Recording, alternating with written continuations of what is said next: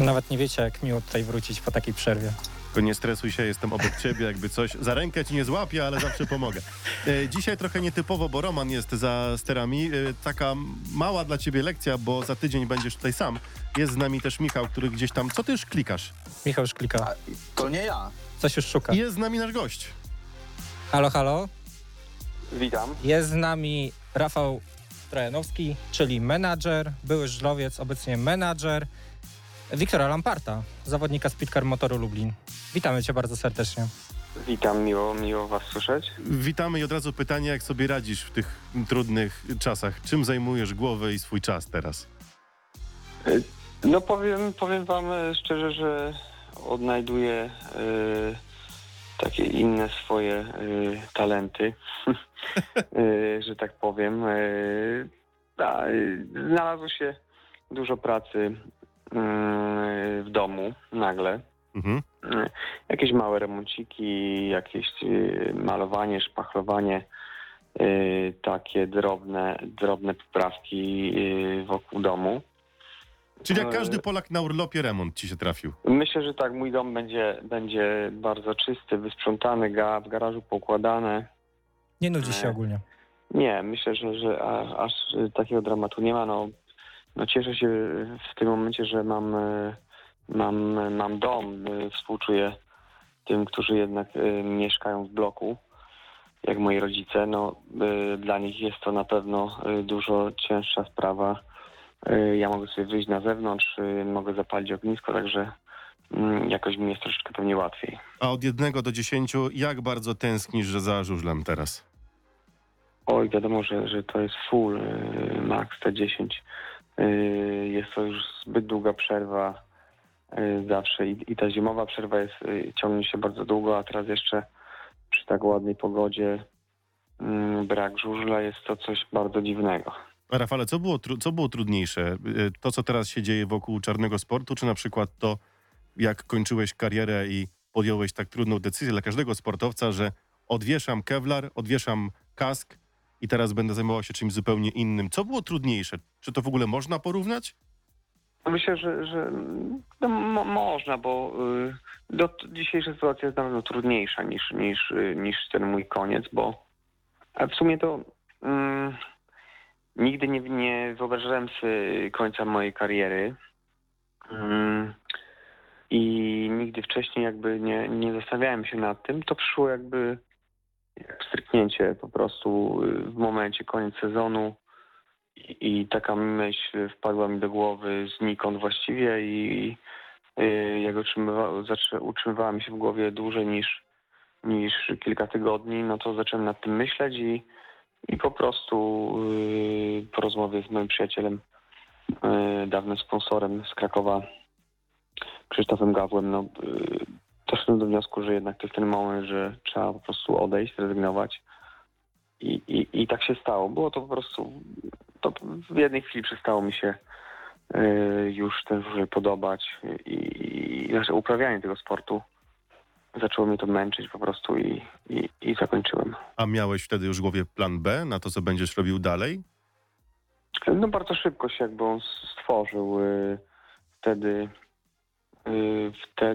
A mimo tego, że powiem taką ciekawostkę, że miałem też propozycję właśnie na starty w Lublinie, w drugiej lidze wtedy. O. I też dobre dość warunki, także... W 2017. Tak. To wtedy start lubelskiej drużyny. Dobrze się znam oczywiście z Danielem Jelniewskim i tak właśnie też rozmawialiśmy o tym, bo on tam dogadał sobie kontrakt właśnie wtedy w Lublinie i była taka okazja, ale definitywnie jakby zakończyłem temat i nie chciałem do tego wracać, a tutaj urodziło się szybko taki pomysł, że mieliśmy... No wtedy mój sponsor Kim Group, firma z Krakowa miała taki Kim Spire team. Mieliśmy tam około 10 zawodników z różnych klubów i był w tej grupie Edward Mazur, który tak zaczynał właściwie u nas w tym teamie współpracę i szybko dogadaliśmy się, że zajmę się właśnie nim. Nie ciągnęło cię w stronę komentatorki?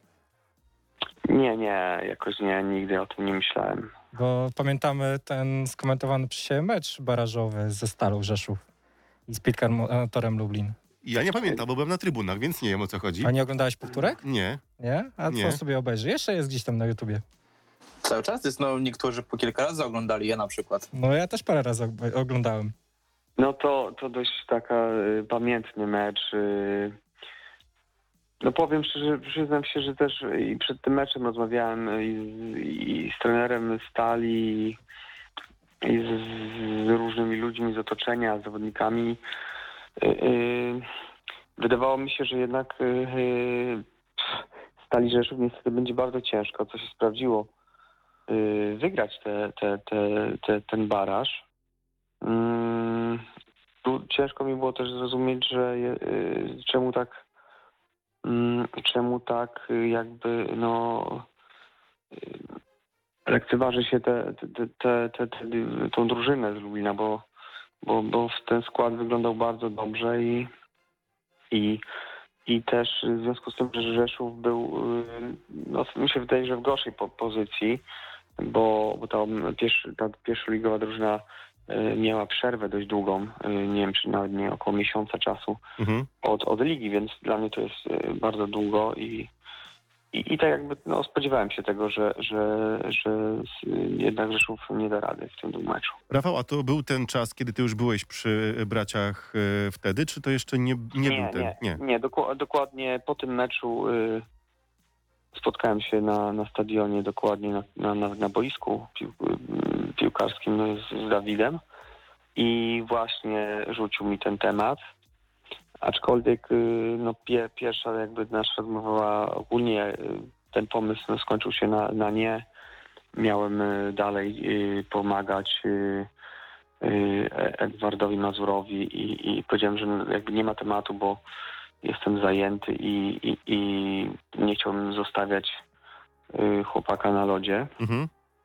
Ale później się okazało, że Edek chciał startować w drugiej lidze, chciał się odbudować, więc uzgodniłem z nim, że nie ma sensu, żebym robił mu koszty jakieś, bo wiadomo, że wiązało to się też z jakimiś tam finansami. Mówię, że w drugiej lidze da sobie radę sama, ja mu dogram po prostu kontrakt i kiedy tam będzie trzeba, to będę mu pomagał z daleka i tak się stało. Dograłem mu kontrakt w Stali Rzeszów i tutaj zgodziłem się, uzgodniliśmy z Dawidem, że będę z nim współpracował. No na początku to był Dawid, tam jeszcze obok brat Wiktor. Kiedy tak naprawdę doszliście do porozumienia między tobą a Dawidem i Wiktorem, że skupiasz się w 100% na współpracy z młodym Wiktorem, z tym jakże utalentowanym młodym zawodnikiem?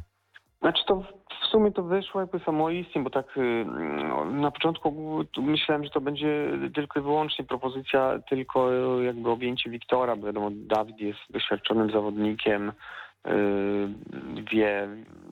wie o żużlu wszystko, więc tutaj, ale po jakiejś tam rozmowie Dawid mówi, że jednak to on też by chciał, żebym się zajął jakby tymi dwoma, żebyśmy stworzyli taki wspólny team. No później wyszło to po pierwszym sezonie w sumie dość naturalnie, że jednak z Dawidem nie może mnie łączyć sam za dużo, bo nie tyle łączyć, tylko po prostu fizycznie jest to niemożliwe, żebym... No nie rozdwoisz się. No nie, Wiktor miał bardzo dużo imprez swoich indywidualnych i tutaj jakby...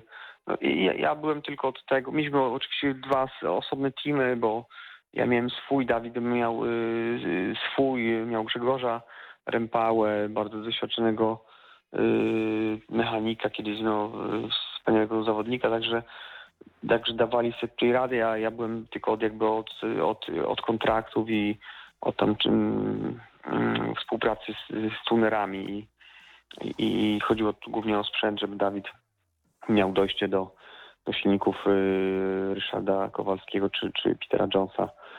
I to na tym później w sumie tak polegało i no głównie tutaj zajmowałem się Wiktorem, bo to było bardzo dużo pracy.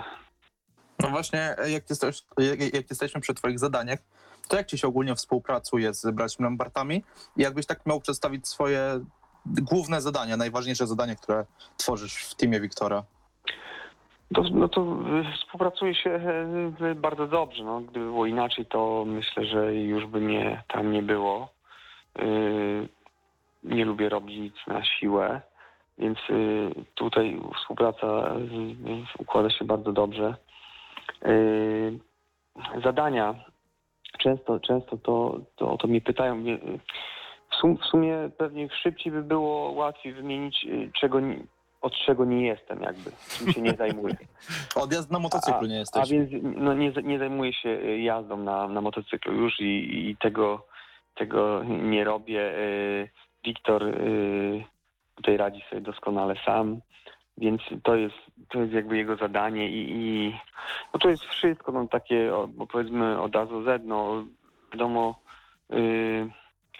od szkoły i nauki po kiedyś tam było tych rzeczy więcej, jakieś tam tematy odżywiania, czy witamin, czy treningów. Teraz już trochę, no Wiktor robi się coraz starszy, coraz bardziej doświadczony, dojrzewa, powoli też jakby sam już zajmuje się, wie co trzeba robić już i zajmuje się sam tymi rzeczami.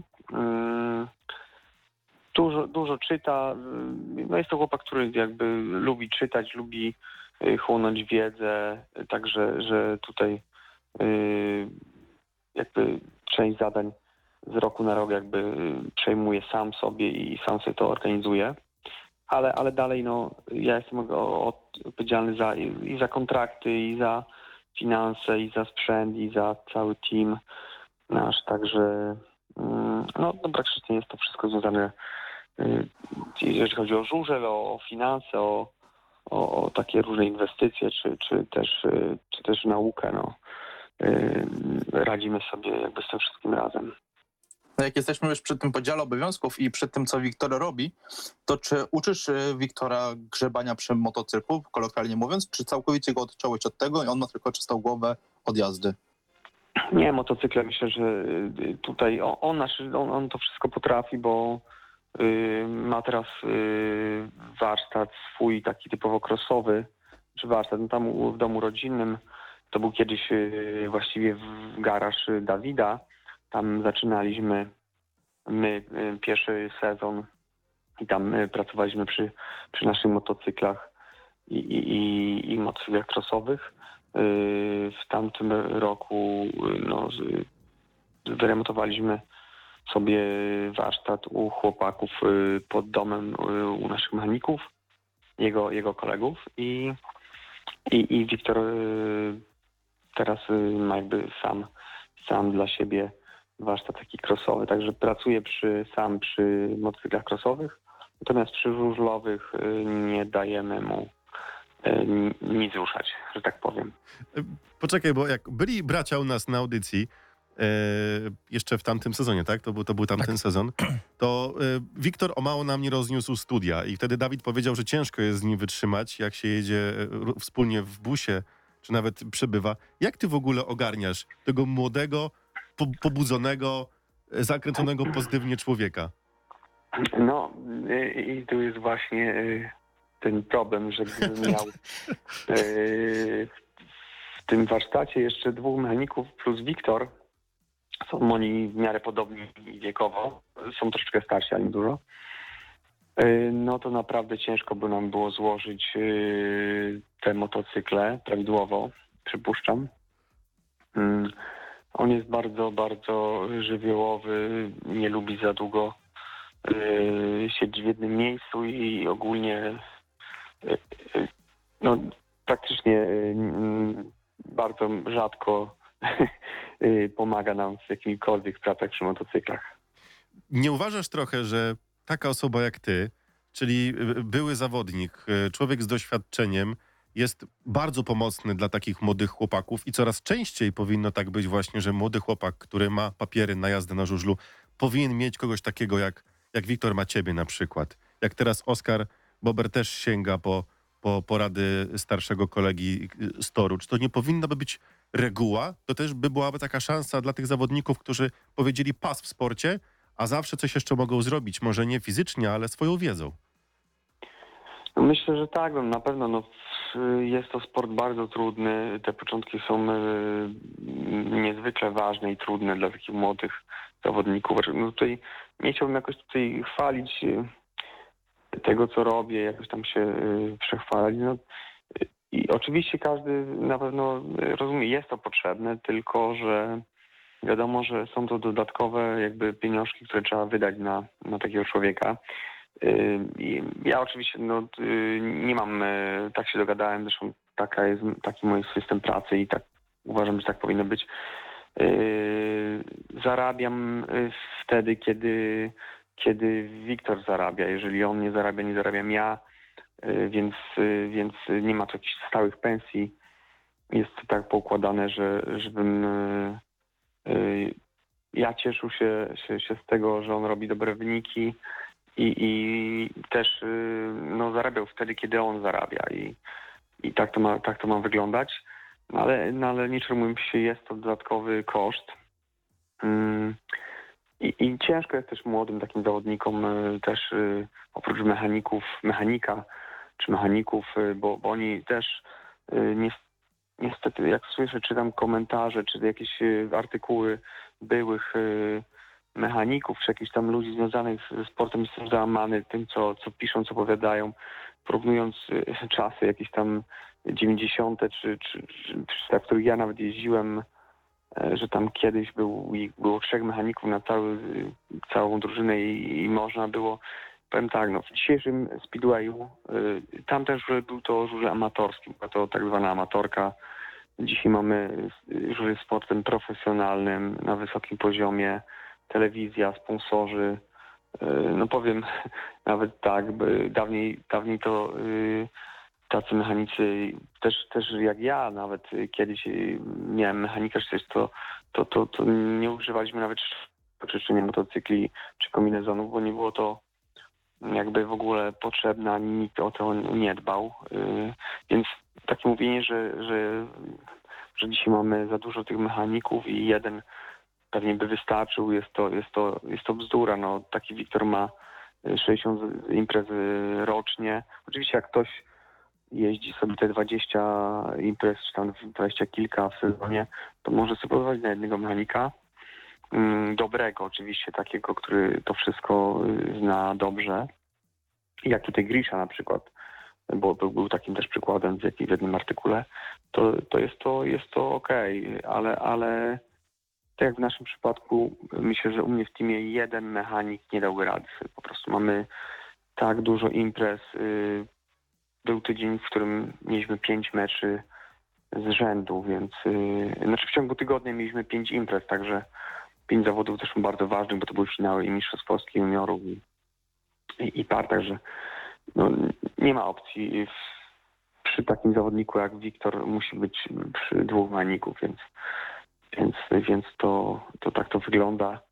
A wracając do tematu, to jest to na pewno duża pomoc i należałoby tak robić, tylko jak mówię, ci młodzi chłopcy też nie mają jeszcze takich środków, żeby sobie pozwolić na 2 mechaników, czy tam dodatkowo właśnie taką osobę, która by pomagała, aczkolwiek tak jak mówię, jest to na pewno bardzo pomocne. Czy mimo wszystko ty, spędzając wiele lat w tym sporcie, nie uczysz go się jakby na nowo obecnie? Powiedziałeś, że ten żużel się zmienia. Zmienia się w momencie, jak ty startowałeś, a w porównaniu do tego, co jest teraz. Ty się uczysz teraz też razem z Wiktorem? Tak, oczywiście, że człowiek, jak każdy wie, uczy się całe życie i umiera też, jak to mówią, głupi. Tak jak mówię, nie można porównywać. W ogóle zawodnicy starsi czy działacze nie powinni porównywać dawnego żużla do dzisiejszego. Są to w ogóle jakby 2 inne sporty, 2 inne światy. Inne tory, inne motocykle, inne realia, w ogóle inne pieniądze. To jest w ogóle nie do porównania. Jak ktoś to porównuje, to czasem jak czytam te artykuły, to wydaje mi się, że ludzie są oderwani od rzeczywistości, nie mają pojęcia, jak wygląda ten dzisiejszy żużel. Więc jest to trochę przykre, bo wypowiadają się ludzie, którzy mieli w tym sporcie, pracowali kupę lat i mają doświadczenie w tym temacie, także dziwi mnie to bardzo. Ja uczę się ciągle, bo też zresztą z roku na rok ten sport jest ulepszany, wchodzą różne nowinki, różne przepisy, trzeba się tego uczyć. Jakbym miał właściwie znać na pamięć cały regulamin, to mi się wydaje, że musiałbym się wrócić do szkoły i kłuć to na pamięć kilka tygodni pewnie, więc nie jest to takie proste. Kiedyś już był bardzo prosty i no nie było takiej całej otoczki wokół tego wszystkiego. A więc dzisiaj musimy się przystosować do tego, co mamy teraz, więc tak, no trzeba się uczyć, każdy sezon jest inny. Rafał, zawsze możesz do Mrówy zadzwonić odnośnie regulaminu, bo ten człowiek ma w małym palcu wszystko, kierownik startu naszej drużyny. No to tak. Jest takich wielu. Często kibice wiedzą więcej od nas. Ja mam takich znajomych, którzy ze szczegółami opowiadają mi biegi, moje wyścigi sprzed iluś tam lat, a ja o nich już nie pamiętam, więc każdy szczegół naprawdę można być zdziwiony. A masz taki wyścig, taki mecz, taki bieg, takie wydarzenie ze swojej kariery, które jednak pamiętasz i długo jeszcze będziesz miał w pamięci, bo po prostu wywołuje twoje miłe wspomnienia? O, no to jest takich dużo rzeczy. No dużo związanych z naszymi latami młodzi, kiedy startowałem jako młodzieżowiec. No to były na pewno wspaniałe takie czasy rzeszowskiego żużla. Niepowtarzalne tam te finały MDMP przy pełnym stadionie, przy reflektorach, gdzie te reflektory, no, jak się świeciły, to było to święto. No to były takie niezapomniane czasy i emocje takie związane z różnymi i tymi właśnie imprezami. Ale no jest takich parę biegów, jak bieg dodatkowy w młodzieżowych mistrzostwach Polski parklubowych w Rzeszowie o srebro, które udało mu się wygrać. Był też bieg w Częstochowie o trzecie, kolejny z rzędu złoto młodzieżowych drużynowych mistrzostw Polski. Niestety w tym dodatku przegrałem z Sebastianem Ułamkiem. I było dużo takich wyścigów. Był taki wyścig fajny też, który pamiętam. Taki mały zakład z panem Skrzydlewskim, że zrobię powyżej 10 punktów w meczu i udało mi się, bo inaczej pojadę mecz za darmo. Taki ciekawy nasz zakład. Obiecałem mu po prostu, że jeżeli nie zrobię 10 punktów, to jadę mecz za darmo. Udało mi się zrobić 12 i dodatkowo w ostatnim biegu 15, bodajże na kresce na mecie, minąłem Romana Poważnego i udało nam się zwyciężyć ten mecz. Ale było takich dużo fajne wspomniane również z Poznania. Też takie bardzo miłe wspomnienia z Krakowa. Także nie żałuję żadnych jakby transferów moich do innych klubów i myślę, że mam co wspominać. Skoro już tak jesteśmy przy tych MDMP i twoich różnych osiągnięciach, to który właśnie jest takie dla ciebie najważniejsze? To był może brązowy medal drużynowych mistrzostw Polski, czy właśnie któryś ze złotych młodzieżowych drużynowych mistrzostw Polski, czy może jakieś zupełnie inne jeszcze zawody? No, myślę, że chyba taki najbardziej mi zapadł w pamięci ten pierwszy nasz złoty medal w Rzeszowie właśnie przy Jupiterach, pełny stadion. Pierwszy nasz taki właśnie zdobyty medal drużynowy i od tego jakby się później wszystko zaczęło i byliśmy taką liczącą się paczką z Rzeszowa jakby. Jeździłeś wtedy razem z Maćkiem Kuciapą, który obecnie jest trenerem Speedcar Motoru Lublin. Jak układać się współpraca z Maćkiem? No jest to oczywiste, że bardzo dobra. Znamy się od małego, powiedzmy od dzieciństwa, no bo to już w wieku 15 lat żeśmy pewnie, z tego co pamiętam, poznali. I tutaj układa się to bardzo dobrze. Jesteśmy kolegami od dawna, więc tutaj też tak wypadło, że po tym jak okazało się, że ten Darek Śledź nie będzie prowadził naszej drużyny w kolejnym sezonie. Było tam, często rozmawialiśmy właśnie z Kubą na temat nowego trenera. Było tam wchodziły w grę różne opcje. No ja byłem za Maćkiem, bo wiem, że jest to chłopak bardzo solidny, pracowity i konkretny i twierdzę, że w niedługim czasie będzie jednym z najlepszych trenerów w Polsce. Taką mam nadzieję, ale myślę, że to nie jest tylko nadzieja. Myślę, że to będzie faktem. Więc no tutaj współpraca i z Maćkiem czy z Jackiem Ziółkowskim no, układa się idealnie. Są to ludzie, no, z którym się współpracuje bardzo przyjemnie. Rafale, w jednym z wywiadów zapytany byłeś o swoją przygodę w Lublinie wcześniej. Nie chcesz do niej wracać. I nie wracajmy. Mam inne pytanie. Czy to, co teraz się dzieje w Lublinie i w drużynie Motoru Lublin, czy zmazało to, co wydarzyło się kiedyś? Czy teraz to jest zupełnie inne miejsce, zupełnie już o tym nie pamiętasz i może jakoś do nas się przywiązałeś, bo jakby nie patrzeć, to więcej Rzeszowa w Lublinie niż Lublina w Lublinie. No tak. No, znaczy to, no nie powiem, że szkoda, ale znaczy zawsze jest fajnie, jak jest tych zawodników ze swojego miasta jakby więcej. I kibice mogą się utożsamiać z nimi, ale myślę, że kibice z Lublina zawsze szanowali zawodników czy ludzi z Rzeszowa. Zawsze mieliśmy no, blisko do siebie i często spotykaliśmy się na zawodach, na różnych tam treningach, sparingach, więc ci nasi kibice też często się widywali. Tutaj nie powiem, że jakoś niechętnie wracał tej mojej przygody jakby z Lublinem. Wcale tego nie żałuję, bo widocznie tak miało być. Podpisałem ten kontrakt. Niestety nie zdołałem. Było nas wtedy więcej zawodników w drużynie niż potrzeba. Była konkurencja. Ja wypadłem słabo na starcie sezonu i naturalnym było, że będę musiał po prostu czekać na swoją kolej. Nadarzyła się okazja. No i gdyby nie to, nie wylądowałbym w Krakowie, a z Krakowa mam bardzo miłe wspomnienia, bardzo dużo przyjaciół, mojego właściwie jednego z najlepszych przyjaciół, jakich poznałem, to mam z Krakowa, właśnie mojego byłego sponsora. Zostaliśmy przyjaciółmi i do tej pory no, jesteśmy w bliskim kontakcie i także nie ma czego żałować. Były to może sportowo kiepsko to wypadło, ale ogólnie bardzo, bardzo dobrze. Tak miało być widocznie.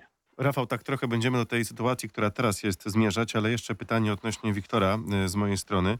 Bo wiadomo, że boom na żużel w Lublinie szybko wybuchł. Wiktor jest traktowany w Lublinie jako gwiazda. Na to zasługuje, bo jest naprawdę dobrym rajderem. Ale wszystkie media zaczęły opisywać, że Wiktor teraz razem z Wiktorem Trofimowym jest najlepszą parą juniorską. Czy w jakimś stopniu ty starasz się oddzielić Wiktora od tych medialnych doniesień, żeby na przykład, mówiąc kolokwialnie, młodemu nie walnęła sodówka do głowy? Bo to jest bardzo łatwo zrobić. Media mogą to szybko wykreować, kibice to samo. Czy ty jesteś też trochę takim stoperem jego? Mówisz, młody, usiądź, ochłonij, ważne jest to, jak jedziesz, a nie to, co piszą media albo mówią fani. Tak, nie, no tutaj to jest oczywista sprawa, że ktoś, my wiemy, Wiktor też wie na co go stać, chce być najlepszym juniorem w Polsce i może i jak przyjdzie czas na świecie. Do tego będziemy dążyć i po to uprawia ten sport, żeby być najlepszym i będzie robił wszystko, żeby się to udało, a czas pokaże, jak to będzie. No, oceny No, dziennikarze są od tego, aby coś tam sobie pisać, coś ustawiać, coś wyliczać. Wszystko wychodzi w planie jakby i po sezonie.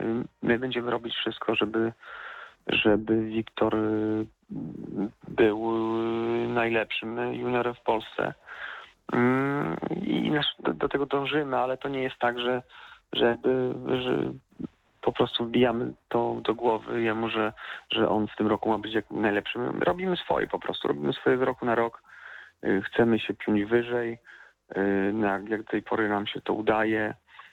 Te miejsca w tych różnych finałach juniorskich Wiktor poprawia, także dążymy do tego, aby szedł cały czas do góry i będziemy walczyć o coraz wyższe cele po prostu.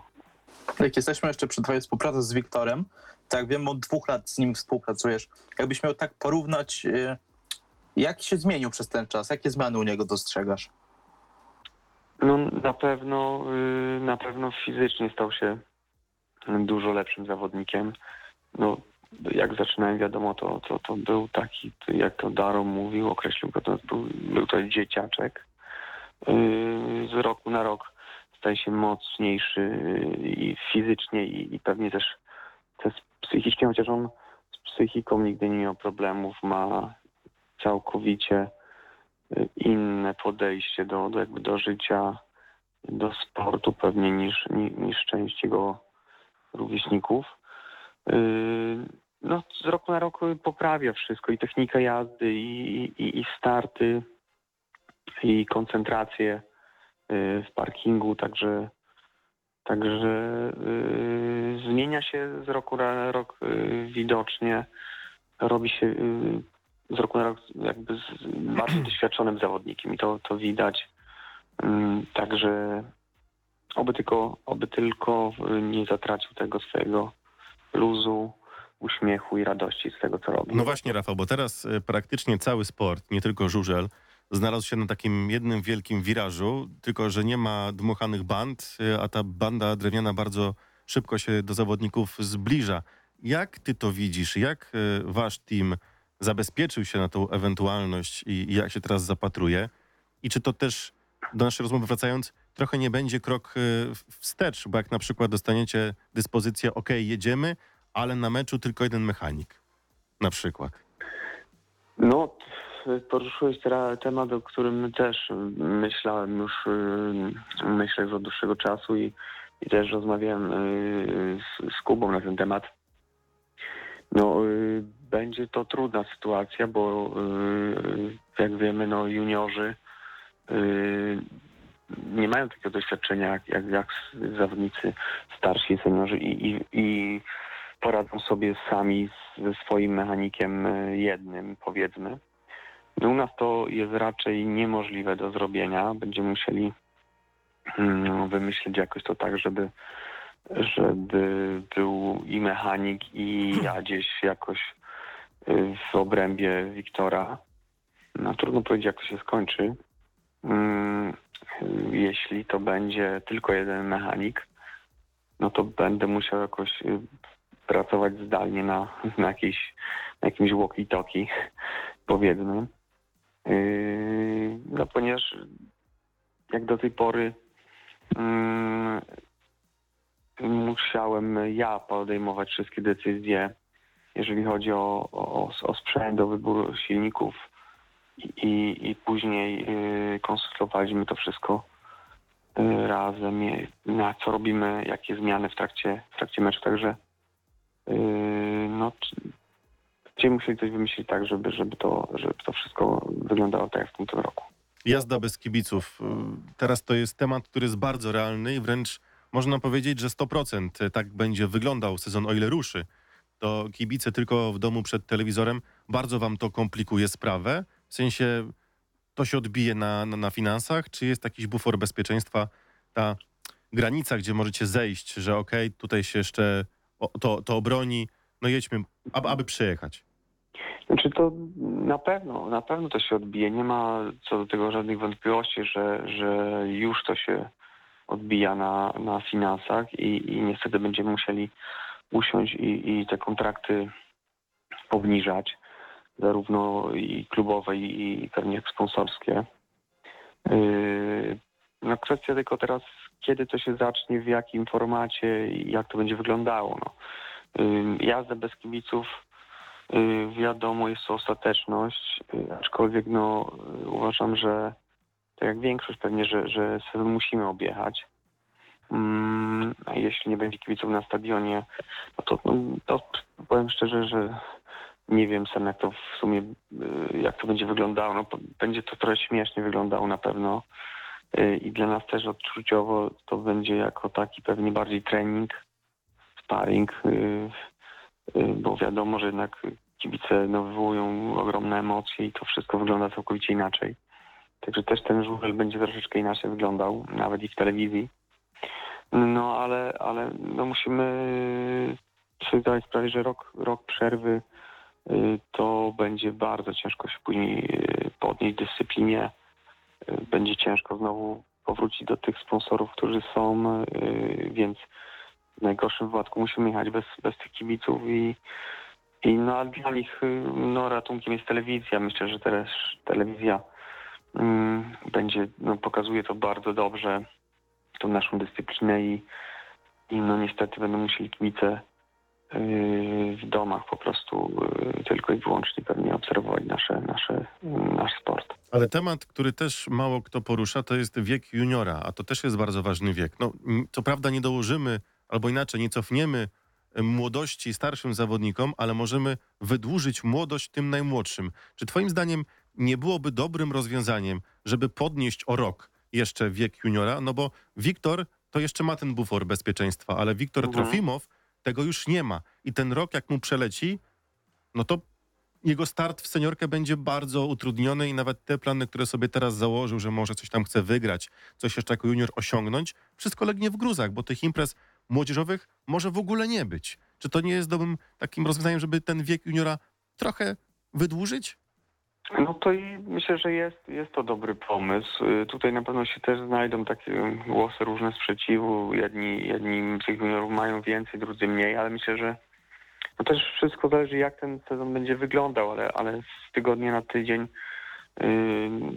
to będzie wyglądało coraz gorzej i rzeczywiście przypuszczam, że w tym roku żadnych młodzieżówek nie odjedziemy. Sama liga, więc ci juniorzy no na pewno ten sezon jakby stracą, więc myślę, że pewnie, że byłoby to bardzo dobre rozwiązanie i chyba nie byłoby z tym jakiegoś większego problemu, bo wiadomo, że mamy tych juniorów bardzo niewielu i jakbyśmy to zrobili rok dłużej, myślę, że byłoby to z korzyścią dla wszystkich, a więc to bardzo dobry pomysł. Tutaj też chciałbym jeszcze wspomnieć o tym, że też my musimy, bo tak słyszę rozmowy prezesa Bonika tam było z jakimiś ministrami czy z premierem na temat... Z ministrem zdrowia prawdopodobnie. No, na temat rozpoczęcia. Myślę, że my też jako nasza dyscyplina żużel powinniśmy mocno uderzyć do góry, bo jesteśmy całkowicie innym sportem niż większość i nie wiem, czy aż takie środki ostrożności, taka izolacja jak w innych sportach też dotyczy żużla. No tutaj nasz sport jest bezkontaktowy, wiesz, wszystko w kaskach, w okularach, zawodnicy nie mają takiego fizycznego kontaktu. Te boksy też można porozdzielać, przestawiać dość daleko od siebie, bo jeżeli mamy startować bez kibiców, to te pole manewru na stadionie jest dużo większe i myślę, że warto się zająć tym, aby nasz sport ruszył jako pierwszy i to nie tydzień przed na przykład piłką nożną, tylko dużo wcześniej, i jeśli tylko byłaby taka możliwość, bo jest to też... Byłaby to jakaś też promocja naszej dyscypliny i w tych ciężkich czasach, gdzie wszyscy jesteśmy uziemieni, myślę, że to było też jakąś tam korzyść i odzew może nawet w Europie jakoś bym przyniosło, także też apeluję do tutaj, żeby żeby jakoś też ruszyć w tym temacie, bo jesteśmy innym sportem niż wszystkie. A według rozporządzenia, dzisiaj czytałem, kask motocyklowy jest traktowany jako maseczka ochronna, tudzież przyłbica i można w nim poruszać się bez maseczki, w kasku, więc to akurat tutaj jest to spełnione. Inne pytanie, bo jest ten limit, ten trzeci etap rozluźnienia gospodarki, 50 osób podczas imprez sportowych.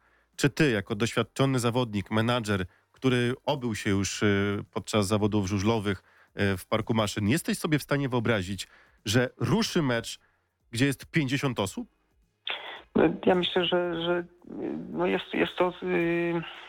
Jest jakby do naszego sportu jest to niepotrzebnie zaniżona ilość, bo ja rozumiem, że są inne sporty, gdzie ten kontakt jest bliski bardzo i ryzyko dużo większe. U nas mi się wydaje, że w naszym sporcie większym ryzykiem jest pójście do sklepu na zakupy niż zorganizowanie żużla bez kibiców, czy nawet w mniejszej ilości, małej ilości kibiców. Więc jest to naszym plusem i powinniśmy to wykorzystać. Na pewno byłoby to dobre dla naszego sportu, bardzo dobra reklama, jeżeli udałoby nam się wystartować wcześniej, dużo wcześniej niż inne dyscyplina. I myślę, że jest ku temu szansa, bo tak jak mówię, tutaj zawodnicy są bardzo dobrze zabezpieczeni, jeżeli chodzi o kontakt z przeciwnikiem czy z ludźmi. Można by to, mi się wydaje, zorganizować i te 50 osób, mi się wydaje, że jest to troszeczkę za mało. Moglibyśmy się pokusić o co najmniej 100 osób jakby na stadionie. A jeszcze sprawa związana z nieodjechaniem play-offów. Czy według ciebie taki sezon ma sens? To wszystko trudno powiedzieć. Byłoby to na pewno ze szkodą dla dyscypliny, ale to nasze chęci, a możliwości to są dwie rzeczy różne, więc tu musimy czekać na decyzję z góry. Aczkolwiek jak mówię, jesteśmy sportem, który mógłby ruszyć dużo wcześniej niż reszta i wtedy byśmy nie mieli problemów z play-offami. Tylko że musimy się zastanawiać, ale myślę, że tu nie ma właściwie już chyba teraz nikt się nie zastanawia nad tym, czy czekać do momentu, aż ktoś wyda pozwolenie na imprezy masowe, bo tu już raczej myślimy o tym, że jednak ten sezon musi ruszyć bez kibiców, więc myślę, że powinniśmy to robić jak najszybciej i to będzie tylko i wyłącznie w tym momencie z korzyścią dla nas. O imprezach masowych chyba nawet nie ma co myśleć, bo na ostatniej konferencji premier mówił, że imprez masowych prawdopodobnie do przyszłego roku nie będzie, więc o kibicach trzeba raczej zapomnieć. Poczekajcie, zostawmy na razie kibiców. Innym problemem to na przykład w naszej drużynie są zawodnicy zagraniczni. Co prawda Mikael Mikkelsen został w Polsce, jest w kraju, jest do dyspozycji, w każdej chwili może przyjechać i siąść na motocykl, ale taki Grisha, już tutaj jest problem, bo wiadomo, że to podróżowanie między krajami jest utrudnione. Jeżeli na przykład minister da w czwartek dyspozycję, że od poniedziałku dajemy trzeci etap i można robić zawody żużlowe i zawody inne sportowe, to i tak ten sport musi 2 tygodnie przeczekać, bo jak nagle dostaną zgodę zawodnicy zagraniczni, żeby przyjechać do Polski, to czeka ich przymusowa 2-tygodniowa kwarantanna. Czy nie powinni dostać tej informacji 2 tygodnie wcześniej, przed zdjęciem tych blokad, żebyśmy mogli już zacząć zawodników ściągać? Jeszcze tylko tak... Rafał? To myślę, że jest tu jakiś tam problem, ale myślę, że te 2 tygodnie jakby nas nie zbawi. Jeśli będzie taka decyzja, to myślę, że tutaj chłopacy jak najszybciej się stawią w swoich klubach i ten okres kwarantanny, czy później jakiś okres na treningi przed samym startem ligi. Myślę, że to nie będzie problemem i tutaj jakoś się z tym wszystkim wyrobimy. Więc tylko teraz należy czekać właśnie na decyzję No kiedy będzie mogła jakby ruszyć ogólnie liga, a tutaj te sprawy zagraniczne, to myślę, że to jest do ogarnięcia. Poczekaj, Michał, chwilę. Antony dwutygodniowej, to jeszcze chciałem tylko wtrącić, że prezes Stępniewski, prezes PGE Ekstraligi powiedział, że kluby i tak dostaną 2 tygodnie na przygotowanie się do sezonu, więc tak jakby nie patrzeć, jest mniej więcej taki bufor. Pamiętajcie, jeszcze jest jedna sprawa, ponieważ kwarantanna nie obowiązuje na przykład kierowców zawodowych. I tutaj też mogła być furtka do otworzenia, jeżeli wszyscy chodzi o sportowców. Zawodnicy nagle będą teraz zawodowymi kierowcami. Nie, tak? Chodzi o to, że w momencie, kiedy rząd jakoś by stwierdził, że sportowcy, bo to przecież nie dotyczy tylko żużla, bo to są też zawodnicy z piłki nożnej, koszykówki i z innych sportów. Jeżeli sportowców nie będzie obowiązywać kwarantanna, też to jest jakieś wyjście.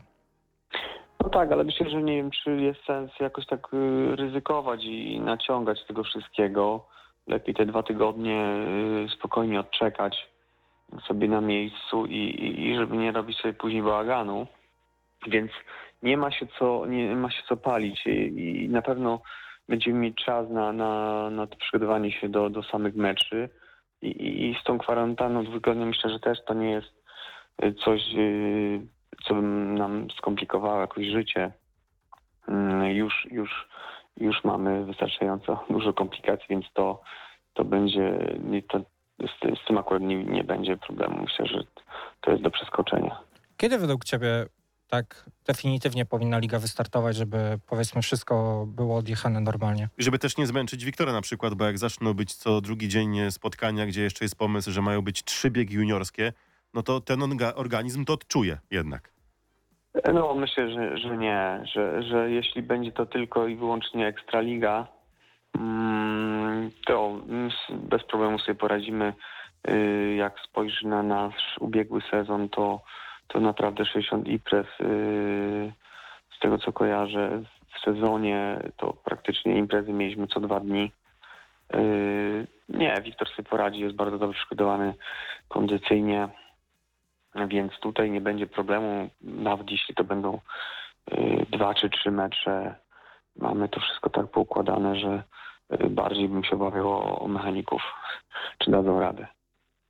Na start ligi? Kiedy maksymalnie? Myślę, że w czerwcu byłoby to idealnie, a nawet może... Znaczy myślę, że w czerwcu, jak ruszymy, to nic się złego nie będzie działo, jeżeli chodzi o terminarz, ale myślę, że powinniśmy się starać nawet może i w połowie maja ruszyć, żeby bo z tego, co tam słyszę, początkiem czerwca również ma ruszać chyba piłka nożna, z tego co dobrze kojarzę. Znaczy są jakieś tam pewnie plany, więc myślę, że dobrze by było, żebyśmy ruszyli jakieś 2 tygodnie wcześniej przed innymi sportami. Byłoby to dla nas pewnie z korzyścią i z jakąś tam reklamą tej naszej dyscypliny. Tak na koniec, żeby trochę ten klimat tego wirusa rozwiać, bo to już chyba wszystkim po kokardę ten temat jest. Teraz Wiktor ma tam swojego idola. Jest też w ciebie wpatrzony, jako jego mentor. A czy jak ty zaczynałeś, miałeś takiego swojego mentora, takiego zawodnika, którego podglądałeś, że chciałeś być tak jak on? Tak samo jak on walczyć i na torze jeździć. Kto to był? A to zawodnik, no to tutaj nie wymyślę jakichś nowych historii. Wiadomo, w moich czasach to był tylko i wyłącznie Tomasz Golob. To chyba prawie każdy junior to podpatrywał Tomasza Goloba, ewentualnie Hansa Nielsena. I to był taki to była taka nasza ikona i każdy chciał i jeździć w stylu jak Tomasz i ogólnie robić to, co on na torze, więc to był taki zawodnik numer 1. A jak jesteśmy przy temacie twoich takich początków, to czy pamiętasz takiego trenera jak Aleksander Petrow? No to muszę pamiętać, był to mój pierwszy trener. Dokładnie, który się chyba tak naprawdę jakby stworzył jako żużlowca, może to do końca będzie stwierdzenie, ale właśnie pod jego okiem zaczynałeś. Skąd w ogóle Bułgar znalazł się na trenerce w Stali Rzeszów? No z tego co pamiętam, no to on tak, z tego co pamiętam, to tylko tak to było na pewno, przyjechał z Gorgim Petranowem do Rzeszowa i był teściem George'a, więc przyjechał z nimi i tutaj właśnie dostał ofertę pracy z młodzieżą. Powiem szczerze, że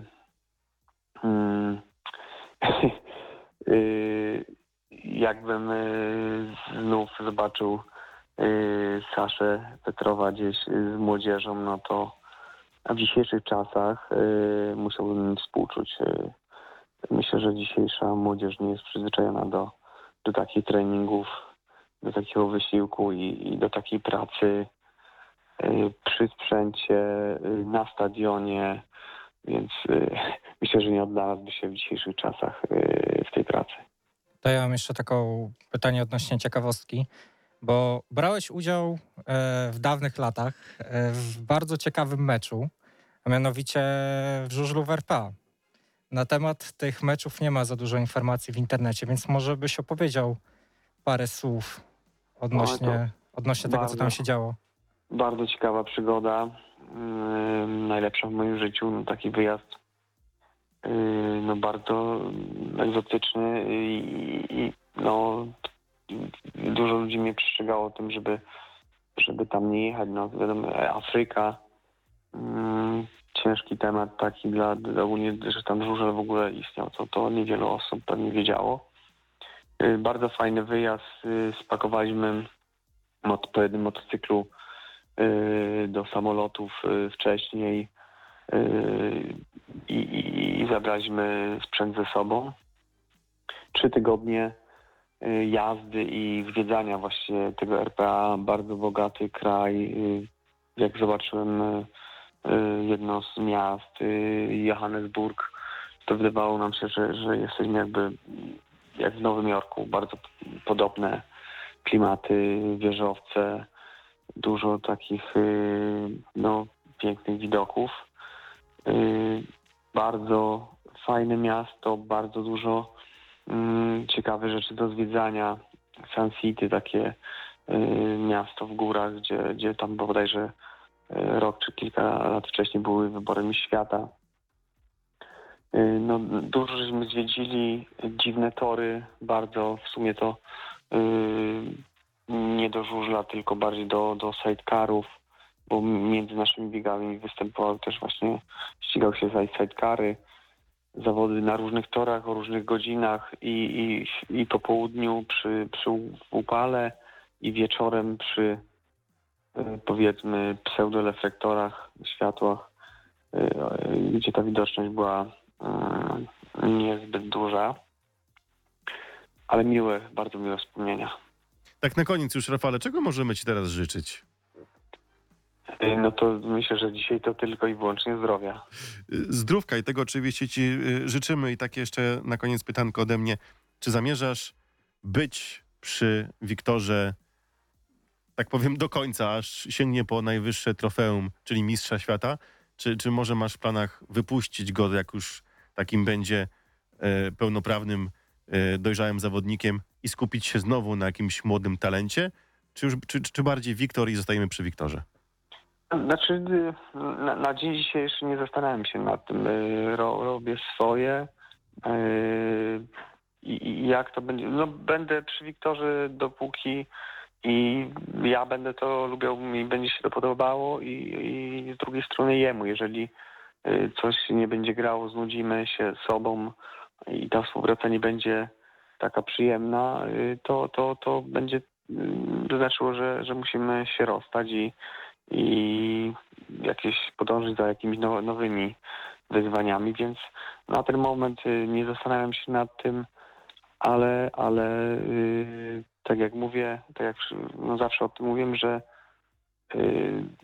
dlatego zdecydowałem się na współpracę z Wiktorem, bo było to dla mnie takie wyzwanie, stworzenie czegoś nowego, jakby swojego i praca z kimś, komu można coś przekazać i, i kogoś coś nauczyć. Także na pewno będę szedł w tym kierunku. Oby tak było, byś jak najdłużej był przy Wiktorze i razem sięgajcie po najwyższe tytuły. Ja tylko ze swojej strony życzę, żebyśmy się jak najszybciej spotkali przy Z5, nawet przy tym okrojonym składzie. W jakimkolwiek stadionie. Tak, ale żebyśmy w tym roku pojechali ligę i żeby ten żużel jeszcze cieszył oczy, nawet w telewizorze. Oby, dziękuję bardzo i tutaj skorzystając z okazji chciałem pozdrowić i podziękować naszym sponsorom, którzy w tych ciężkich czasach dalej są z nami i będą nas wspierać finansowo. Jest to firma Duńczyk od was tam z Lublina i firma Bestav, jest to angielska firma, ale właściciel też pochodzi z Lublina. Nowa firma z Krakowa, firma Dasta, która będzie nas wspierała w tym roku i firma z Wrocławia High, która kolejny rok zostaje z nami, także dziękujemy bardzo za to i oby do jak najszybszego zobaczenia na torze. I żeby też ci sponsorzy dali sobie radę, bo dla nich to też są ciężkie czasy i fajnie, że są z wami, fajnie, że wspierają, też im dziękujemy. Nie zatrzymujemy cię dłużej, spokojnej nocy, szykujcie się na sezon i obyśmy w czerwcu odjechali, ruszyli i jeszcze poczuli ten zapach w tym roku. No, dzięki bardzo, pozdrawiam i miłej nocy. A my jeszcze z wami na chwilę zostaniemy, bo mamy dla was informację. Taką informację, że krew jest nam cały czas potrzebna, bo dostaliśmy sygnał z Centrum Krwiodawstwa, że cały czas jest krew potrzebna. Była akcja, było takie boom na oddawanie. Udało się zapasy uzupełnić, ale cały czas o te zapasy prosimy. Ja oddawałem w poniedziałek, krew jest dalej potrzebna, są chętni. Jest cały czas bardzo duża higiena, jak to wiadomo, przy krwi, więc... Mam nadzieję, że u ciebie i osobista. Oczywiście. Niektórzy mogli zwrócić uwagę, czym tak się bawię. Możemy wam oficjalnie zaprezentować. To jest koszulka audycji 5.1 w kolorze żółtym i te koszulki będą dla was, będą rozdawane. To nie będzie towar, który będzie można kupić w kiosku albo w Empiku. Nie, to... Tutaj może ja tutaj pokażę bliżej. Masz, pokaż. A nie dam ci, bo potem zarazki twoje będą. Tutaj też dobrze widać. O, tu jest logo. Tu jest taki napis. Nie widać napisu. Czekaj, o, tak to wygląda, o. I słuchajcie, pierwsze nie widać, za wysoko podniosłem. Tak. Nieważne. Słuchajcie, chodzi o to, że pierwsze koszulki trafią już do tych, którzy nam dali i pokazali swoje kapsle, bo jak wiecie, jest ta akcja przez nas i przez Mrówę stworzona, żeby odkopać kapsle i żeby trochę popykać w domu z dzieciakami i nie tylko. Na przykład można popykać z małżonką też w kapsle czasem, jak jesteście fanami czarnego sportu. Zróbcie kapsle. Na YouTubie naszym jest mały tutorial, jak takiego kapsla zrobić. Sam robiłeś? Sam robiłem, oczywiście.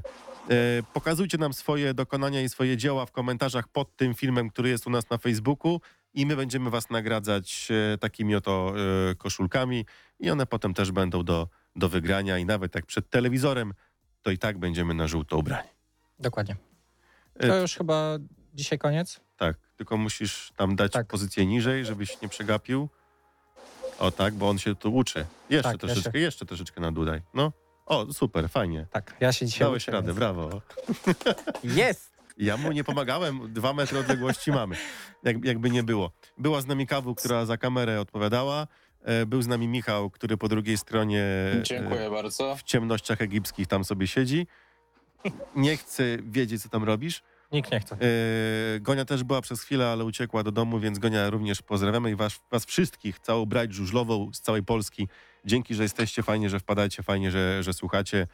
Zdrowia życzymy przede wszystkim. Jak się dobrze wszystko uda, to zapraszamy, żeby oglądać w sobotę program R1 Tomka Dryły i Milka Jabłońskiego. To są 2 nasze ziomeczki, które były u nas na naszym spotkaniu.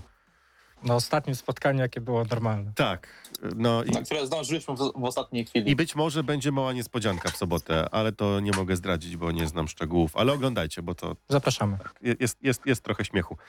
My dziękujemy za tydzień. Postaramy się być z wami, ale nic nie możemy obiecać. Wiadomo, takie są czasy, a nie inne. Na razie słyszymy się... Będziemy kontaktować. Tak, standardowo w poniedziałek o 21:00. A dobra, to ty się żegnaj, bo ty dzisiaj prowadzisz, ty tam siedzisz. Był z nami Michał. Dziękuję bardzo, Polska. Do usłyszenia. Był z nami Helu. Polska. Byłem ja, Roman, była Kawu, która zajmowała się live'em. I nasz gość, Rafał Trojanowski. Tak, dziękujemy bardzo za dzisiaj. Do usłyszenia za tydzień. Za tydzień. Pa, pa. Bajo.